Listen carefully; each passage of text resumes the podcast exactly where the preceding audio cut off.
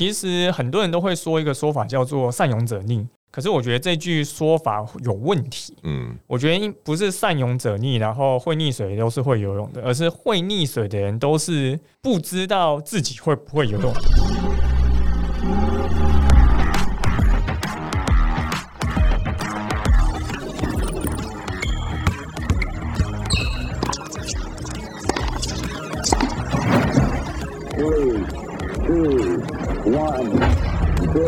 可口可乐的总裁 Brian Dyson 曾说：“生活就像抛球活动，你的手必须轮流抛掷工作、家庭、健康、朋友与精神生活的五颗球，并且不可以让任何一颗球落地哦。”杰森的人生赛道 Podcast 将邀请领域达人分享他们的领域专长以及抛掷人生中五颗球的故事。我现在到了夏天，真的是有够热的。很多人都会到游泳池呢，或者是海边、溪边玩水消消暑，或者是从事一些水上活动。但每年只要到这个时候，那个溺水意外的新闻就会层出不穷。今天我们邀请到救生领域的专家来到现场，跟大家分享如何在水中保护自己。让我们一起欢迎 Like a Fish 的创办人张景宏。景宏，Hello。哎，杰森好，各位听众大家好。嗨，景宏，其实我们在开录前一路聊下去，差点就要 把整集就要聊完了哈。好，景宏跟大家先介绍一下自己跟 Like a Fish 这个这个团体，好不好？啊，我以前很常在各个不同的地方当救生员，那在海边最常当。那也因为在海边当救生员，其实海边意外就比较多，所以那几年就就有非常多的人。那我就发觉。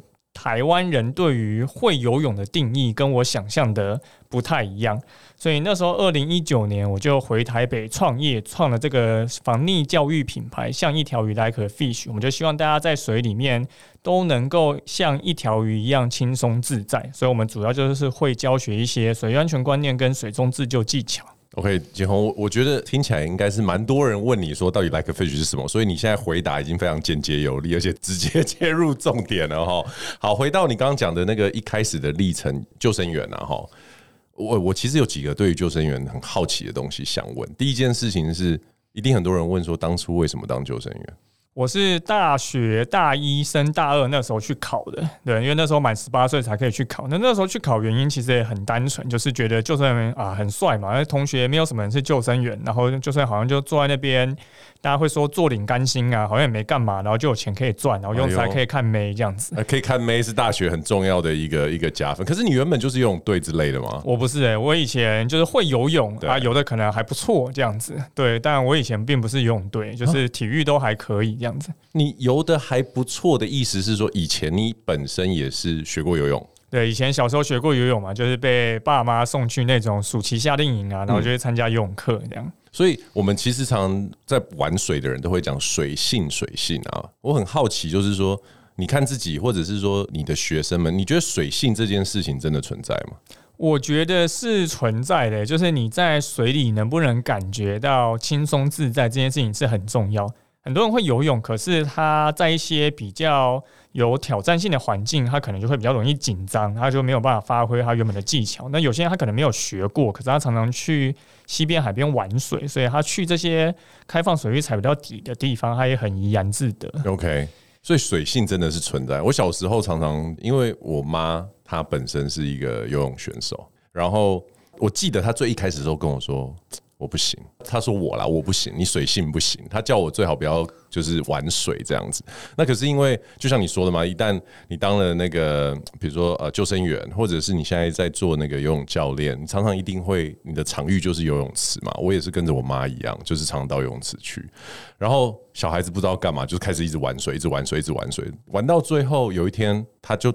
突然跟我讲说，哎、欸，好像你现在对于水这件事情蛮自在，所以其实常常接触真的是会让你的水性这件事情是有提升，对不对？对，没有错。你只要常常碰水，你就算是去游泳池泡在水里面走来晃去，这样子其实从小去培养，都会对于之后学习游泳相关技能都会有帮助。嗯，所以你说你之前就在大学的时候就上了这个救生员的课程嘛？好，你去上的这个课啊，跟你第一次。在真实情况中，这个经验你可不可以跟我们分享一下？我上课训练的时候是大一的时候嘛，那是大概就是十八、十九岁的时候。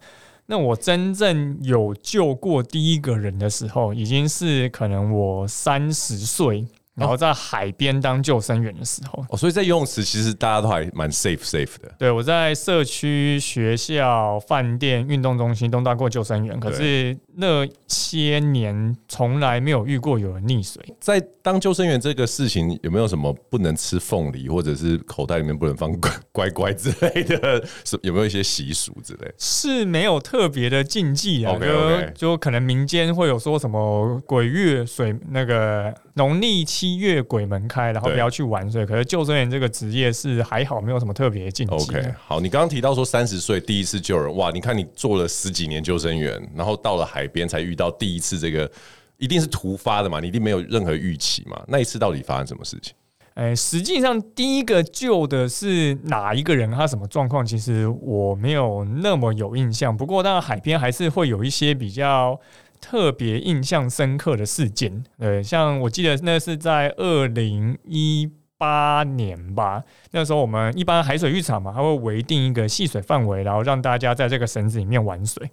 民众就是他有些他来玩水，他可能不一定会穿着一个正确的服装，或者是可能没有一些。正常的水域安全知识，他就会做出一些高风险的一些行为。比如说，像什么是高风险的行为？比如说，可能穿着穿着牛仔裤跑下水啊，或者是不善泳技，可是却很喜欢跑到那个绳子的最边边，然后拉着绳子给浪打，然后很嗨呀，觉得绳子会救他，对不对？这是一种都市人的舒压方式。那时候我们就看到啊，我不知道大家有没有去过芙蓉海水浴场，我们有一座桥，大家会从桥上走下来。通常你从桥上走下来那一刻。救生员通常就会先帮你做一个简单的分类啊，这个是高风险溺水族群啊，这个是啊，这个大家不用理他，他应该没什么问题。救生员这么无聊就对了，很多时候都要等待嘛，所以就东看西看是是？对，你就会先看一下啊，这个是不是高风险族群？其实你当就算你当久你就会很明显就看得出来。像那时候来就一群，就是男男女女年轻人，嗯，讲话很大声。对，然后那个身上有一些这个草根性的刺青，就是八九的意思啊。对，然后拎着两袋 seven 的袋子，然后里面很明显就是啤酒。是是是。对，你就嗯，这个等一下可能，然后穿着牛仔裤来这样子。哇。对，你就觉得啊，这个等一下可能会有一些状况，很漂配的感觉。对，那刚好那一年那一天刚好浪比较大，然后我们那个。水域线里面有一条往外出去的水流，就会让人慢慢离开岸边。然后呢，我们就看到这一群年轻人嘛，东西放下来嘛，然后衣服脱了嘛，牛仔裤也没有要脱的意思，然后就直接就跑下水这样。然后他就一直往我们那个比较深，然后有水流的地方走去。OK，对，然后我们就感觉，嗯，这个应该，嗯，差不多了。等等，要准备一下，然后我们就拉筋暖身了，就对了。对对对，我那时候刚好坐救生台上，然后我们就叫底下的那个同仁先拿着那个鱼雷浮标，就是一种救援的器材，就在那边 stand by 就准备。然后后来我们就看他这样一路走啊，然后走走走走，你就觉得，哎，他站的那个位置，他应该踩不太到，因为我们自己会知道水深有多少这样，可是他没有任何的。反应，OK，对，我们就想，我们就跟同事讲说，我们等下再等十秒，OK，对，如果十秒他都没有反应，我们就下去，嗯，然后我们讲完话，大概过了三秒，我就听到我这个人生在做救生中听到最大声的一次救命。有喊超大声，男生吗？还是女生啊？男生，男生喊出当事人本人喊出救命，对，就非常大声，就是距离我们救生台大概起码有五十公尺远吧。哇塞！所以嗓门大，其实也是一个应该整个海水浴场都听到了这样。哇哇哇哇！那大家应该目光都转过去了。对，因为他就跑到最边边嘛，那对最边边啊，我们救生台就是在沙滩上嘛，所以他等于是在我们一个最斜对角的位置这样。嗯然后他喊了之后，他就被那个流给拉出绳子外面，他可能抓绳子也没抓好，OK，然后就飘出去了，OK。然后飘出去以后，正常就 Jason，如果你跟你的朋友去玩水，你看到你的朋友又飘出去，嗯，然后你会怎么做？OK。我觉得这个问题很灵魂考验。我如果现在的我，第一件事情一定会上岸求救。哦，上岸求救非常好，就是非常有水域安全常识的。OK OK，我千万不要游过去救他，是不是？对，那很多人就很讲义气嘛，想说啊，朋友飘出去啊，我好像也会游泳，不然我游过去救他好。你就看到他的朋友第一个就游出去，哇，然后就两个就飘出去，哇，第二个朋友就再游出去，然后就三个人飘出去，OK，然后最后只剩下一个朋友抓着绳子，OK，然后他可能我不知道他是不会游泳，还是他发觉他不应该再游出去，OK。但是是看的，你们看得到那几个人头还在水上载浮载沉的。对，因为我们从沙滩跑到他旁边，其实也要一段时间嘛，至少也要个三十秒、一分钟这样子。Okay. 然后你就看到他们就一个一个就这样就飘出去，然后最后那一个抓着绳子就在那个绳子旁边就大喊：“龙哥，龙哥，快救龙哥！”这样。对，然后我们就反正一群救生员就下去，然后把这个这一群年轻人拉上来。对，所以他们大概离岸漂了多远？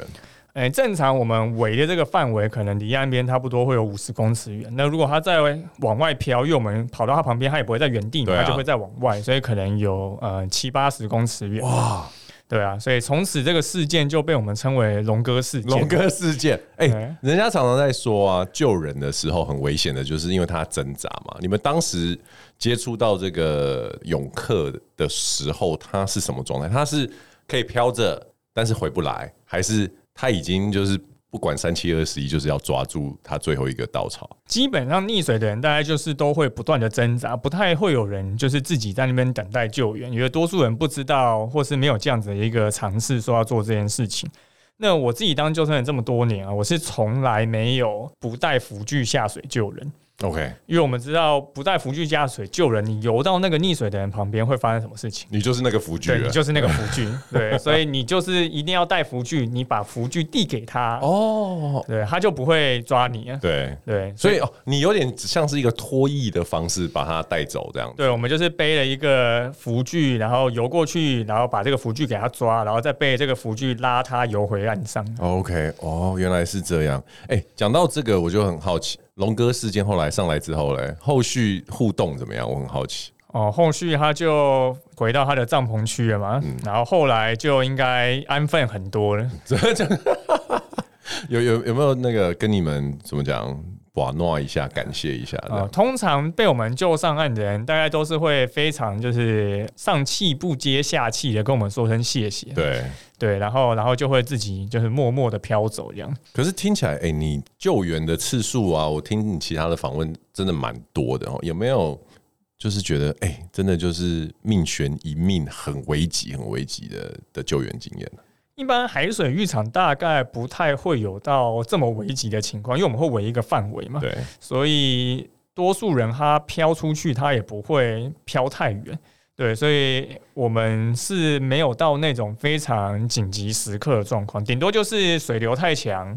然后可能一个人拉他拉不回来，然后可能就要再请更多的人下去，嗯、然后就是团结合作一起把他拉回来。啊、拉不回来是他太大只是不是？因为等于我们一个人的体重，然后要有两个人的一个重量。对对对对对。所以你一个人能力就是要。够能够游，那它会飘出去，就代表那个水流一定是往外的。对，所以等于你要能够游的，就是速度要更快。对，对吧？那有些人就是体重可能真的比较重嘛，嗯、或者是啊，就水流比较强，所以就会需要耗费比较多的体力才可以把它拉回来。OK，所以你看，从你当救生员开始，然后发现说，哎、欸。在这么多的场域当过，在服务过，然后一直到海边才发现说，我们台湾人可能在戏水的时候，这个安全观念好像不是很 OK，所以才起心动念开了一个游泳公司这样子吗？呃，没错，我们那时候就还在海边当救生员嘛，那时候二零一九年还在全职在福隆，然后后来网络上就看到有人分享一些他自己去国外浮潜的经验。然后就写说啊，他就是去国外参加浮潜啊，然后那一天浪况不好，所以就还有点飘雨，所以他就坐船出去，然后就有点晕船。哎、欸，你忘记讲他是泳队的哦，他对，他是泳队。对，然后后来就是他的这些其他上船的这些旅客就到定点了嘛，就拿着面镜呼吸管就跳下水，然后就想说啊，林北以前泳队，然后不能输，对对，然后就跳下水，然后跳下水就一阵晕，然后就发生就差点就要溺水，然后后来就是导游再把他救起啊，他就上网分享这个经验。那我看到以后，我就有上去回复说啊、呃，你为什么会遇到这个状况？是因为我们台湾的游泳教学，我们都在踩到底的地方带着蛙镜，然后可能没有在开放水域游泳过。可是国外其实是非常提倡大家去可能溪边、湖边、海边玩水，然后教学内容也不太一样。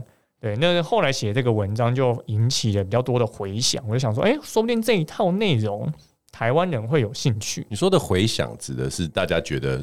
你说的很对，这样子还对大家大家觉得说很对啊，就觉得哦，原来是这样子，难怪国外的人这么能游这样子，哦、然后什么好像就在海边玩都很自在这样子。然后我就想说，哎、欸，这个东西会不会台湾人也有兴趣想要学？所以我就后来又再写了一篇文章，然后跟大家讲说，哦，荷兰是怎么在做游泳教学？那如果这一套内容在台湾教的话。看大家有没有兴趣，然后如果有兴趣，你可以底下留言加一，嗯，对啊。如果真的有很多人想上，那我可能可以考虑回台北来教这套内容。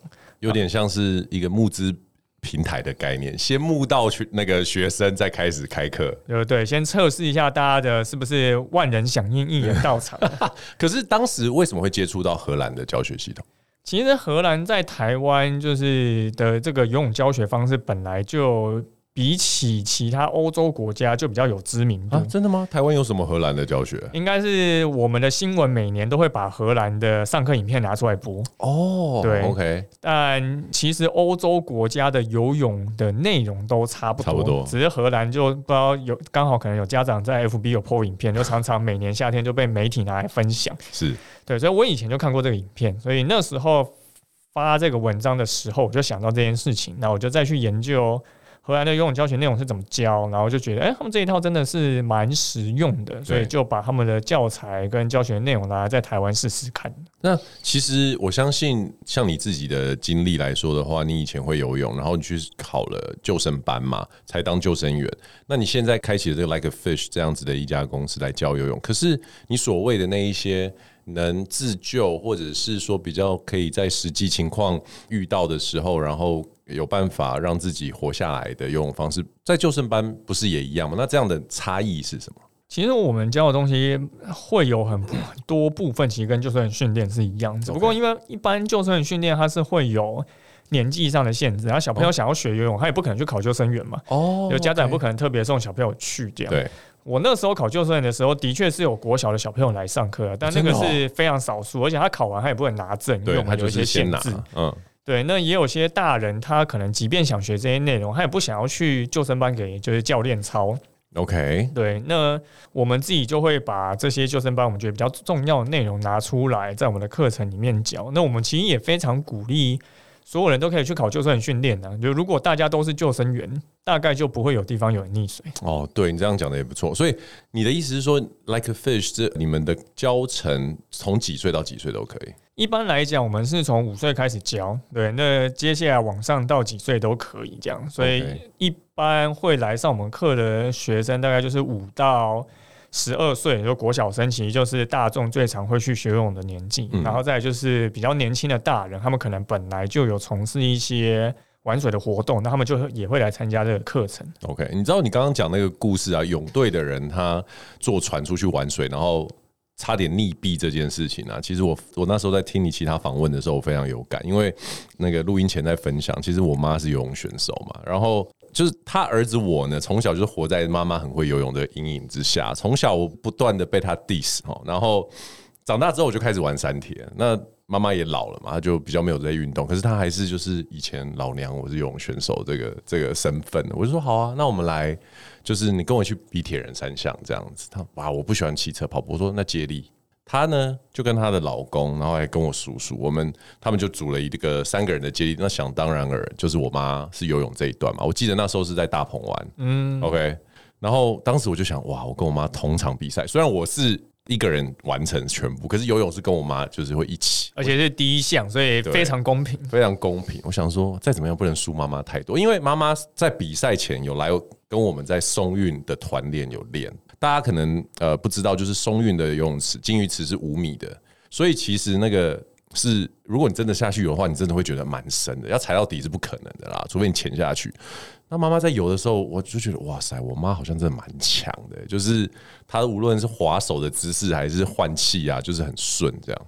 好，比赛那一天在大鹏湾，就我们就出去了嘛，就游，叭叭叭叭。上岸的时候奇怪，妈妈看不到车尾灯，看不到妈妈。哎，妈妈是在前面还是在后面啊？不管，我拿脚踏车就先跑了。然后我想说要去追第二棒的人，也一直都没看到，一直到结束我都没看到人。后来结束的时候，我才发现，我才知道哦，原来我游到一半的时候，我听到有人说有人溺水，有人溺水，是我妈。他在三百公尺就脱泳帽，然后事后我说你溺水啊？没有啦，我我我想说旁边的人他要放弃，他说他旁边的泳选手放弃，然后就人家骑水上摩托车来嘛，那我就顺便搭车一起回来好了。这么顺，这么顺，我说好好随便。但后来我有问他，他说：“我说你你到底感觉怎样？”就像你说的，我妈游出去大概三百公尺，就是两三百公尺的时候，当看不见底的时候，他整个慌张。然后他说他喘不过气来，然后就跟在泳池完全不一样。因为你知道，在泳池其实就算五米，你也是可以看到底下的那个泳道的线。然后我就发现，哎，原来就是。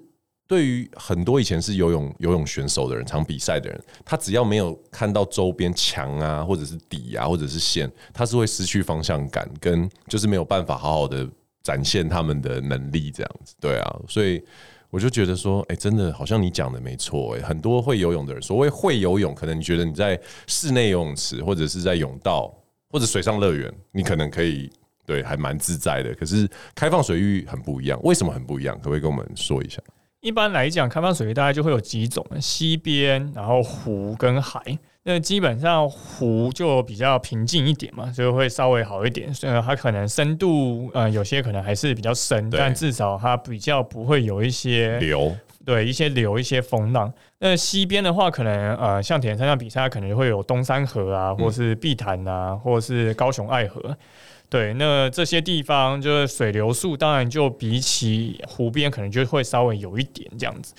那再来就是海边嘛，那海边通常就是风险会比较高的地方，会有一些风浪，然后可能还会有顺流逆流的问题。对，所以一般人就像刚刚 Jason 讲的，他在踩得到底的地方，或者他看得到底的地方，他可能就会比较能够放松。可是当他去开放水域，他可能啊看不到底，然后看一下四周，尤其是海边啊非常开阔，然后好像也没有人可以救他，然后他离岸边那么远，他就会觉得很怕。对啊，所以像这种开放水域，就会让很多人觉得心生很恐惧，这样子。那个武功全失的感觉。嗯，那你自己有这样的经历吗？就是开放水域对你来说，有对你来说，有没有有没有一个心理上的障碍的门槛？你有你有这样经历，还是对你来说就是反正没差？我目前是没有什么特别的障碍，就是 Okay. 对，可能不知道是什么时候去玩水之后，就比较没有这种担心深度的感觉。那你自己有没有遇过在海里面或在水里面比较危急的情况？你自己？我之前其实每年呃在当救生员的时候，我在福隆海边嘛，那我都会自己就是背鱼雷浮标，然后往外海游啊，然后再游回来，就等于当自己在训练这样。游多远？呃，我通常都游一个小时，所以就出去半小时，回来半小时这样子。出去半小时，大概已经可以游到三四公里了吧？但因为我的游，我游比较特别，我只游抬头节。OK，就，就我不知道听众知不知道抬头节是什么？一般就是自由式又称节式嘛，那大家都是头放在水里面。对。那救生员训练通常就是会有考抬头蛙跟抬头节，因为我们要救人，所以我们没有蛙镜，我们头必须保持在水面上游泳。对，那抬头节就是头保持在水面上游自由式。哎、欸，对对，你刚刚讲到一个重点，我从来没想过就是因为没有带蛙镜哎，所以救生员是没有一个蛙镜在脖子上的吗？哦，完全没有啊。救人永远都是头在水面上，为什么头要在水面上？即便你有蛙镜，其实救生员也不太会带，主要是因为你要看着这个溺水的人。如果你头在水里，你看不到他嘛。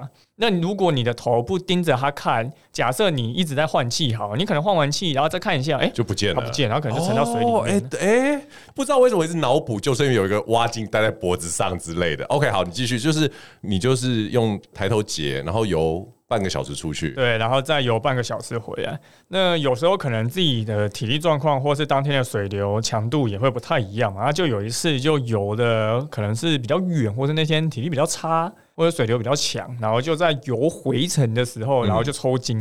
嗯、哇，哪里抽筋？是一样是腿抽筋这样子。小腿、大腿？应该是小腿。OK。对，然后抽筋就就拉筋嘛，因为其实啊、呃，我们自己当救生员，我们也有教过水中要怎么抽筋自己。对对，但你在海中央抽筋，你还是会会有一点紧张，会有一点紧张，因为当当时离岸边当然还是有一点距离啊，可能也是有个两三百公尺远这样。Okay. 那抽筋它就是一个你抽筋之后就会再发生的事情，没错，即便你缓解了嘛，就是你就是除非你要补充热量、休息啊这些，而且千万不要喝海水，想说吃点盐巴。解抽筋，呃，所以后来就缓解之后，就再慢慢游回岸上.对吧、啊？这大概是在海边有一次比较危急的状况。哇，听起来都很顺哎。主要为什么会这样子呢？是因为其实很多人都会说一个说法叫做“善勇者逆”。对，然后我从小就最常听到这个新闻，每次报，然后大家都会说啊，就是会溺水都是会游泳的人啊，不会游的人，不会游泳的人他都不会下水玩，所以他就很安全。可是我觉得这句说法有问题。嗯，我觉得不是善泳者溺，然后会溺水都是会游泳的，而是会溺水的人都是不知道自己会不会游泳的人。或是不知道自己能力到哪里的人。哦，这个很重要。这一句话很重要。你不知道你自己能力到哪里，所以你可能做做出能力之外的事情。对，他可能在游泳池，他可以游个一千公尺不停，一千五百公尺不停，他都觉得啊，我去海边也可以嘛，不就都是游泳？可是他不知道在游泳池跟在海边游感觉不一样，嗯，所以他就做出了超出自己能力范围的事情，他就发生意外。那像我们可能常常在玩水，所以我们非常知道自己的能力极限。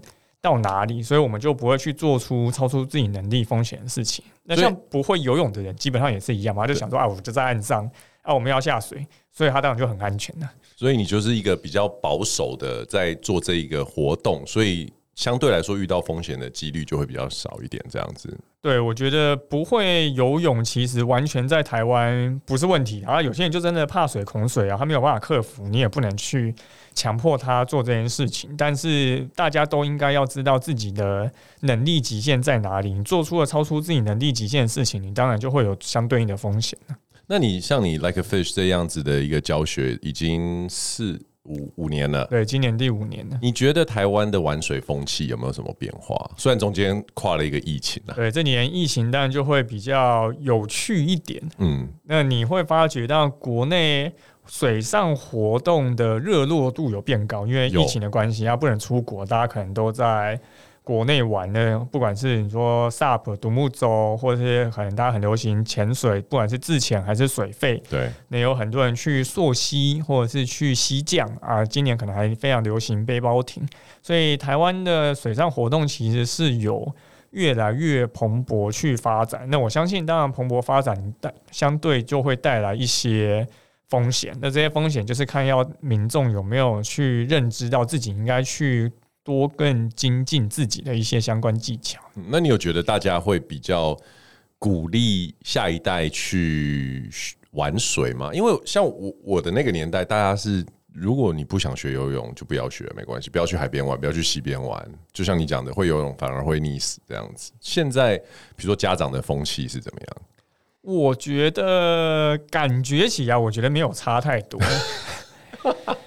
因为台湾家长其实本哎，我觉得在我那一辈大概就非常有认知，会送小朋友去学游泳，然后学校也有游泳课。可是送小朋友去学游泳跟让他去溪边海边玩是两码子事。没错，对，大家都希望小朋友学会这些东西，可是不一定会希望他去玩水。对对，所以我觉得到现在可能年轻的家长当然接受度会越来越高，但可能还是有蛮多的家长他自己本身。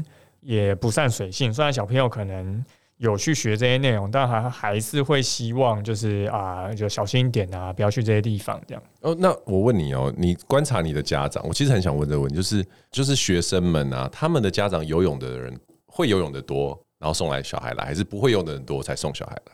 有有没有这样子观察？我觉得我们的家长有在玩水的人，其实算相对比较多了。OK，因为像我们就是教这些开放水域，你可能会运用到的技巧。那如果是家长有在玩水，他其实就非常理解为什么要学这些东西，因为你可能就是会遇到一些状况的时候，你会需要用到这些技巧。所以我觉得我们的家长算是比较有这方面的兴趣。那可是这下一个问题就是，那为什么家长自己不教？跟你给你教差别在哪？其实我身为一个家长，我也很想问这个问题，因为我自己也会玩水嘛。那以前我妈就是我玩水是我妈妈教我的，我就很好奇，就是游泳班去训练，好，我可以理解，因为那是竞赛嘛，对不对？那 Like a Fish 能提供给家长或者是学员什么是，就是更让这个这些家长们愿意把小孩子啊，或者是就是这些小朋友交到你们手上。我猜想大概就是希望小朋友好吧，但自己没关系啊，对，自己就穿救生衣嘛，比较安全。OK，所以就是说，其实他们也会觉得说，这样子的能力经由上完课之后掌握起来，会对于他们来说会更安全，就对了。对，我看到我们的学生还是家长常常会带小朋友去西边、海边玩。嗯，对啊，就即便家长不会游泳，但也有比较多人会愿意让小朋友去接触这些环境呢，或是帮他们报名，比如说像暑假啊、夏天就会报名一些别人的营队啊、活动啊，那都会尽量让孩子去亲水啊。因为我觉得在台湾你要。不玩水实在太难，因为台湾台湾太热了。然后你去西边、海边实在太方便了。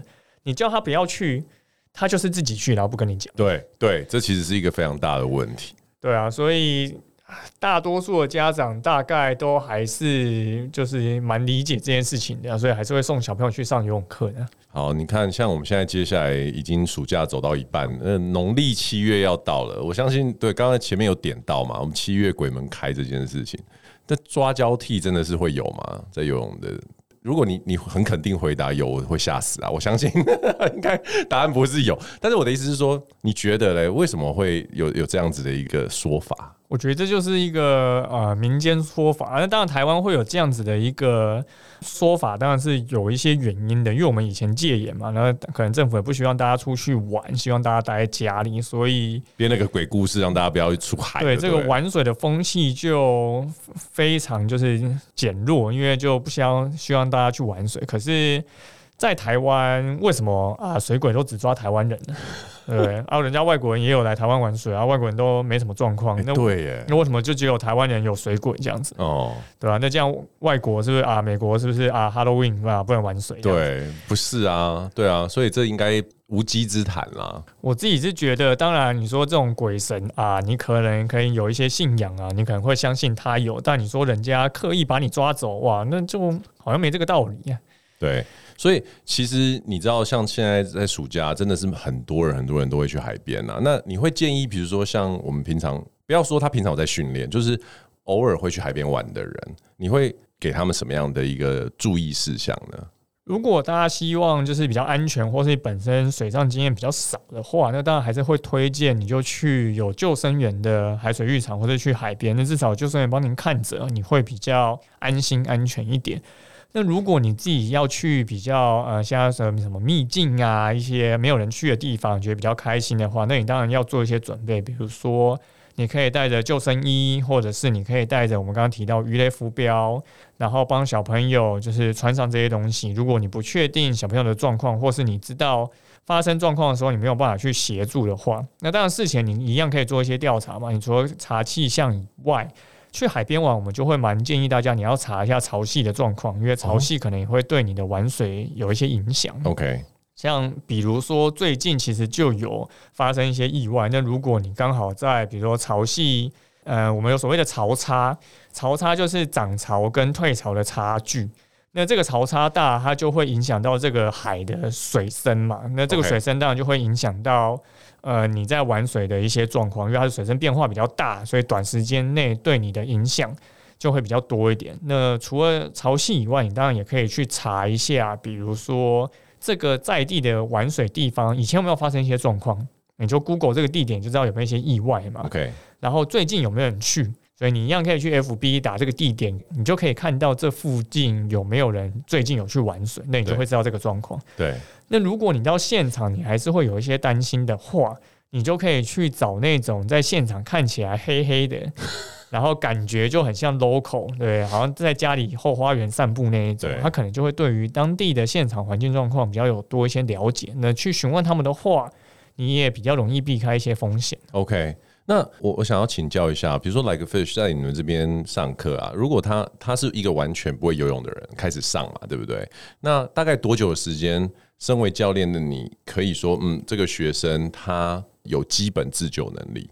正常来讲，就是当然还是跟每个人的水性水感状况有关。那根据荷兰他这边的统计经验啊，如果你从一个完全不会游泳的小朋友，到通过他们的考核门槛的话，大概要四十八堂课左右，四十八堂，四十八堂课大概就四十八个小时。这个是要救人吗？没有，这个就纯粹通过他们的他们的呃最基本的证照门槛。那我觉得他们最基本的证照门槛大概也差不多等于我觉得一般民众要有的自救能力。OK，四十八堂课，对，那四十八堂课大概就四十八个小时。那台湾我觉得大概要更久啊，台湾我觉得可能要六十个小时。为什么？等一下，等一下，为什么？因为台湾的家长平常其实在小朋友小的时候，不太会带小朋友去做太多的。玩水或亲水活动，哦、可是国外的家长其实本来就会带小朋友去玩这些东西，所以水性相对来说，他们就出发点比较好一点。你的意思是？对，还有没有从小去培养？那真的还是会有差。那如果一般人不知道呃荷兰的标准，或是不知道我们的这个教材教什么内容，不不知道怎么判断的话，那我有一个比较简单的判断方式，就是你能不能够掉到水里，然后二十分钟不上岸。哦，二十分钟其实蛮久的诶。对，二十分钟其实不短嘛。对，但是我们可以想象一个状况，假设就是你今天在海边，对，看到有一个人被浪卷出去，哦，啊，你赶快上岸，拿手机打电话报警，对，然后到海巡开船出来，对，然后找到那个飘出去的人，嗯，你觉得至少要多久？我告诉你，我不是我觉得这个我有经验。我有一次去垦丁玩的时候，其实你讲的东西很多我都有画面。那一次我们以以前去垦丁就要骑那个想要体验那个水上摩托车嘛，我们就是载五个人出去这样子。然后那一次我们在等摩托车的时候，大家就先穿着那个救生衣，然后在旁边等。我们五个人在等，五个人里面呢，其实我们五个都是男生，然后其实也都是血气方刚。我个人觉得我蛮会游泳的啦。我不知道其他人会不会，可是大家都是运动咖，所以你就会觉得说应该都是会玩水这样，肯定就是有你说的那个会往外去的那个，在小湾吧，有会往外去的流。我们其中两个朋友就被流出去了，而且那真的速度之快哦，你会觉得他们好像是坐坐着船出去这样子。他们一出去大概离岸二十公尺的时候，我就去叫救生员，就是你说的黑黑的，很像 local 穿着红裤子。啊，在哪边？然后我就说，那那那边，呃，我就我觉得已经很远，我的视觉看起来，我觉得已经有大概八十八九十公尺哦，再让他们飘一下啦。然后，因为他们有穿救生衣嘛，嗯、但是那两位，我我其实站在那边看，他们是一直就像你说，他其实不会在原地坐以待毙，大家都是想要游回来，他整整就是游了二十分钟，然后后来救生员就在。骑水上摩托车出去，因为没有女生嘛，都是男的，所以他也不想要赶快救他。他就说：“我看他们能游多久。”回来的时候，真的，他们脚一踩到沙滩，软腿，软腿，精疲力尽。那种软腿真的是，他们真的是有为了他们的命在争。这你应该很常有看到吧？有付出就是代价。对他，就是你会发现他躺在。他躺在沙滩上的那个地方，就是浪打上来，大概会到他的大腿，他就不能再往前多走一步。他也不想要移动，他也不想要移动了，在原地这样。所以你讲的没错，我觉得二十分钟其实仔细想想是一个基本。对，这是一个我觉得很理想的时间。OK，因为你看哦，这这个刚刚讲的状况剧嘛，还有几个环节。嗯，第一个要有人先发现你飘出去。对。好，再来第二个，发现的人要刚好有手机。你说发现的人是小朋友啊，没有手机，对不对？对，他要去找有手机的人，然后附近没有人啊。第三个，你要打电话给海巡嘛，海巡要有船可以出来。对，我不知道大家知不知道，不是所有的海巡都有船哦。对，不是有些地方资源比较匮乏，海巡不一定有船嘛。对，啊，出来之后。还要找到你在哪，因为你你不知道要怎么跟海巡讲说人在哪，啊，他在小湾飘出去，就在海里，对，就离岸大概一百公尺，谁知道离岸一百公尺的哪里？对。对，所以你还要再找到那个人，不是那个海巡的人要找到通报的人，就是一个麻烦了。对，所以其实不一定有这么顺利哦，这真的是要让大家去可以去用此测试一下，先不要测二十分二十分钟啊，你测两分钟就好。哇塞，两分钟手不扶墙，脚不碰地板，看有没有办法。对，所以其实就你讲的这个，就是很像是救生员的那个训练嘛。其实，在录音之前，我刚刚就在跟我们的制作人讲说，哎，我最近有在想说去上救生员课程。那可不可以请你分享一下？就是说，你刚刚有提到从救生员的课程中，你有截取一些放到你的教学里面，是哪一些？你觉得是很重要，也可以跟你的教学去做结合？像一般，我觉得水中自救三大技巧最重要：仰漂、踩水、抬头蛙。哎，没听到水母漂这个。水母漂，我个人觉得不是那么推荐，就是你等待救援的时候用，但大家还是可以学，因为水母漂很简单，嗯、你就你头杆放到水里面，你大概就会做水母漂。OK OK，好，你刚刚讲三个，你再重复一次：仰漂、嗯、踩水、对，抬头蛙，OK，好，仰漂就是跟水母漂反过来，哈，水母漂是低头看地板，那仰漂就是手打开头看天空，对，那这个是我觉得最轻松简单能够漂浮在水上的方式，嗯。在踩水，呃，我不知道大家有没有听过踩水，又叫做立泳，对，就站立着游泳，所以你会透过手脚往下推水，让你的头浮在水面上。那这个也是救生员训练必教而且必考，然后最多人没有过的一个项目。对，喝水喝最多的也是这里。对，因为头保持在水面上，其实是需要靠一定的体力。嗯。那第三个就是抬头蛙，很多人都会游蛙式，可是当你头要抬在水面上的时候，大家就游不动，因为头抬在水面上会浮力比较小，会比较难游。但为什么抬头蛙这么重要呢？就是因为我们溺水的时候，你绝对不会看过有任何一个溺水意外有人带着蛙镜。诶，对对对，是是是。所以你没有蛙镜的情况下，你就只能。抬着头游才才看得到你要去哪？对，那所以这就是抬头蛙很重要的地方。那当然有些人会说啊，我没有蛙镜，我也可以游蛙式啊。那你很棒，你不用学抬头蛙，可是多数人都不行。对，所以这就是为什么抬头蛙很重要。所以仰漂、踩水、抬头蛙，就这三个技巧，就大家都可以去学习。所以这就是在你的课里面也会学到的东西。对，我们也会教，不管是小朋友、大人都会学这些内容。利用在你们的课程里面标准要多久？